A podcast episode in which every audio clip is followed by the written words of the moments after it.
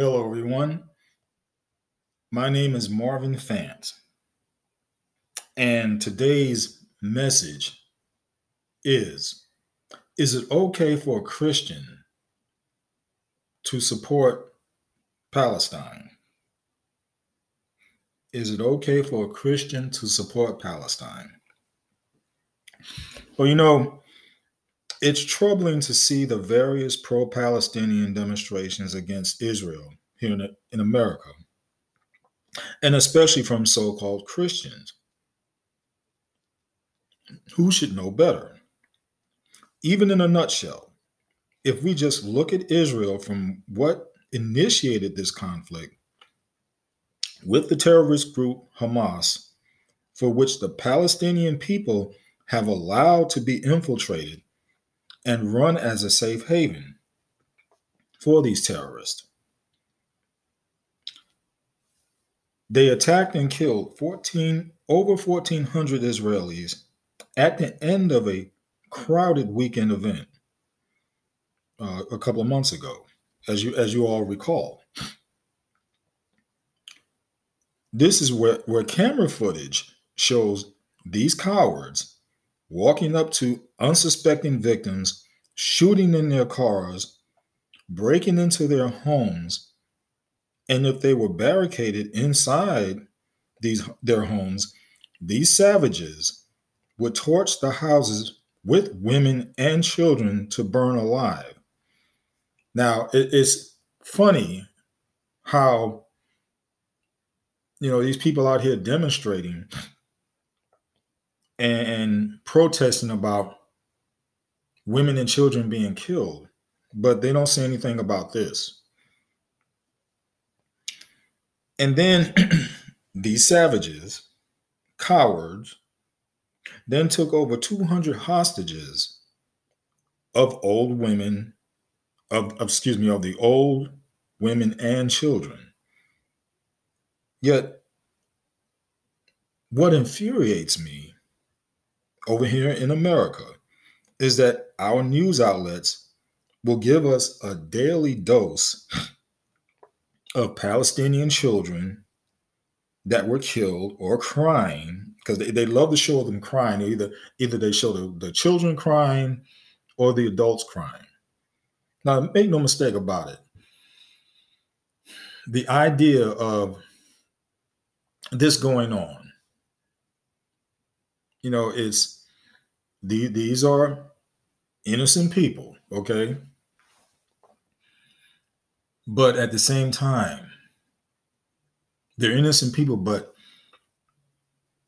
their government has allowed this to, to, to escalate. You know, I give an example of um, or a parallel, like during World War II. Hitler was running rampant with his, his his troops, his army, navy, you name it. Now there were plenty of German citizens who were innocent. Okay? But when your leaders when your leaders are doing wrong as a nation, you will pay the price. And yes, citizens will die. That is the consequences of war. and like I said, it infuriates me that over here in America, again, our, our news outlets, be it CBS, ABC, NBC, and, and to their, I'm talking about Fox, to their credit, they're not running things the same way the other news outlets are running running the situation. Because they understand that it's that it's counterproductive to keep showing this over and over and over and over again because all that's doing is rallying the naysayers, fueling the, the flames. so there, I mean, you know, there there are situations where I, um, I, I can blame them for things that they do, vice versa. But in this particular situation, I have no no um, nothing bad to say on how Fox is presenting this. Like I said, they'll give us a these outlets will give us a daily dose of Palestinian children that will kill a crime as a consequence for Israel's retaliation for being struck first. I recall Israel being criticized, well, really on a daily basis, they're being criticized for defending itself against a coward, cowardly army of thugs that hide themselves amongst the masses. These are flat out cowards. These cretins struck first as the people of Israel was minding their own business. They were minding, they were minding their own business. But I've come to realize, as small as Israel is, they are a nation that will not back down from anybody. You come at them, they're going to come at you three times harder. and and it, and it and it really surprised me and surprised the citizens that uh, these thugs from Hamas were able to attack them in such a manner. They had let their guard down. Now their, their citizens are ticked off at Netanyahu because the country had let their guard down. Normally they're they're you know right on top of things, but but they've had inner conflict going on for quite some time, and that is why they, their guard was down because been there's been some internal fighting. And remember earlier in the year they had reinstated Netanyahu, they had booted him out, but because of the way things have been, they needed somebody strong in that position and he is the one that fits that bill. They needed someone strong, they needed someone assertive, and he definitely fits the bill. So that's why they put him back in power.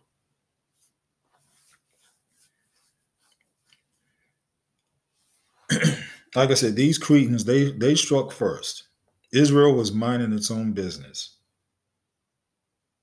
Now, again, uh, Israeli Prime Minister Benjamin Netanyahu has always been straightforward for the defense of Israel and rightfully makes no apologies. And he reminded America of how it reacted in retaliation for 9 11. But yet, we have the nerve to tell them what they should do when they were the ones who were who were attacked. They were the ones who were always being ostracized and criticized and and and, and attacked. So yes, they have to constantly rise up and defend themselves. And we and they shouldn't have to constantly explain themselves either. But yet that seems to be the the the nature of what's going on. You know, in war, there will be casualties. No doubt, there will be casualties. There will be casualties of the innocent, of children, of women, and of the elderly, and especially when the instigators of war are not in the form of a country. Hamas is not in the form of a country. They're thugs and renegades who want to disrupt and take over. And just like in, in, in our situation with 9 11, defense for yourself as a nation will not be pretty. God Himself in the Bible would ordain war against those who were against the Jewish people to take everyone out, which included women, which included children, and which included the elderly. It's in the Bible. It's in the Bible. Check it out for yourself. Now, I don't want. You, I'm not going to give you the scripture I, I want you to to dig in there and find out for yourself. Don't be lazy about it. If you question what I'm saying, find out. It's in there. Find out.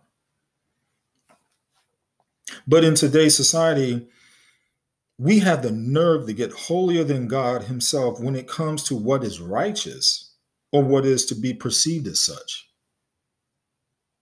There's no kidding. I mean, we when it, you know when it comes to to um, spanking your children, oh, that's barbaric. It's in the Bible. It's in the Bible to correct your children with the rod. It's in the Bible.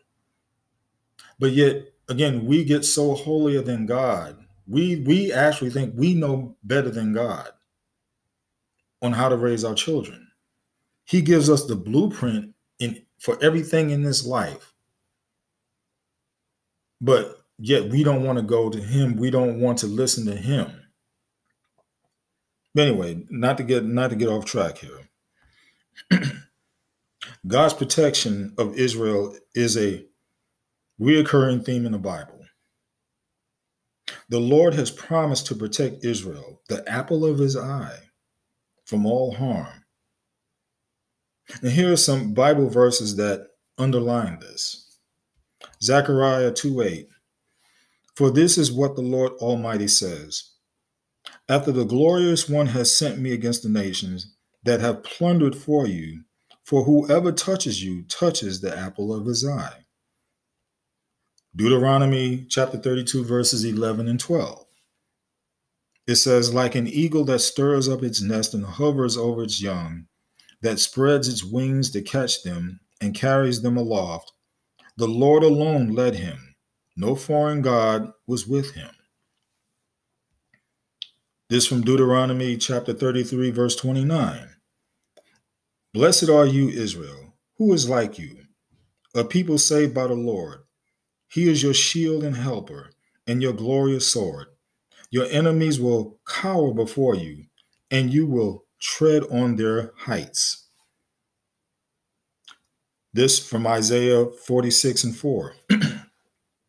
I have made you, and I will carry you. I will sustain you, and I will rescue you. The next one is from Psalm 121 verses 4 and 5. 4, 5, and 7. Indeed, he who watches over Israel will neither slumber nor sleep. The Lord watches over you. The Lord is your shade at your right hand. The Lord will keep you from all harm. He will watch over your life.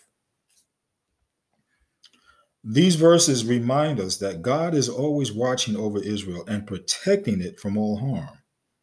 As Christians, we can take comfort in the fact that God is always with us, protecting us and guiding us through life. We can trust in His promises and know that He will never leave us or forsake us. Israel holds a significant place in Christianity.